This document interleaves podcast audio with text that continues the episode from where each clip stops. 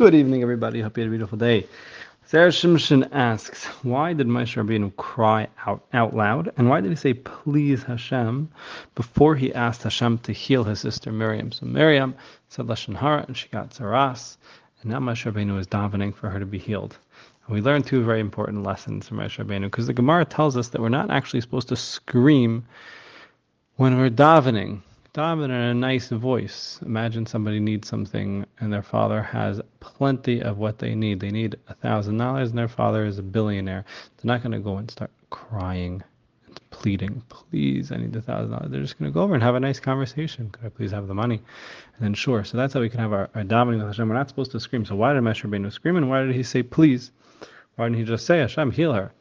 So the reason why he was able to scream and do it out loud is because he was modeling and teaching B'nai Yisrael. So if someone is teaching children, then they're allowed to do things out loud that they wouldn't normally be allowed to do, like davening, in order to teach them. So Moshe Rabbeinu was teaching them to daven. He was also teaching them when we daven, we don't just go, boom, I need this, I need that. It's good to open up, to have some daracharetz, to show Hashem that we have some good midas, that we start off with saying a nice word. And of course, it's also something that we could use between us and our fellow man, even if the person has something, even if they need it, they're giving it to us. Always to use nice words, be accustomed to talking that way, to always have pleasant words to say.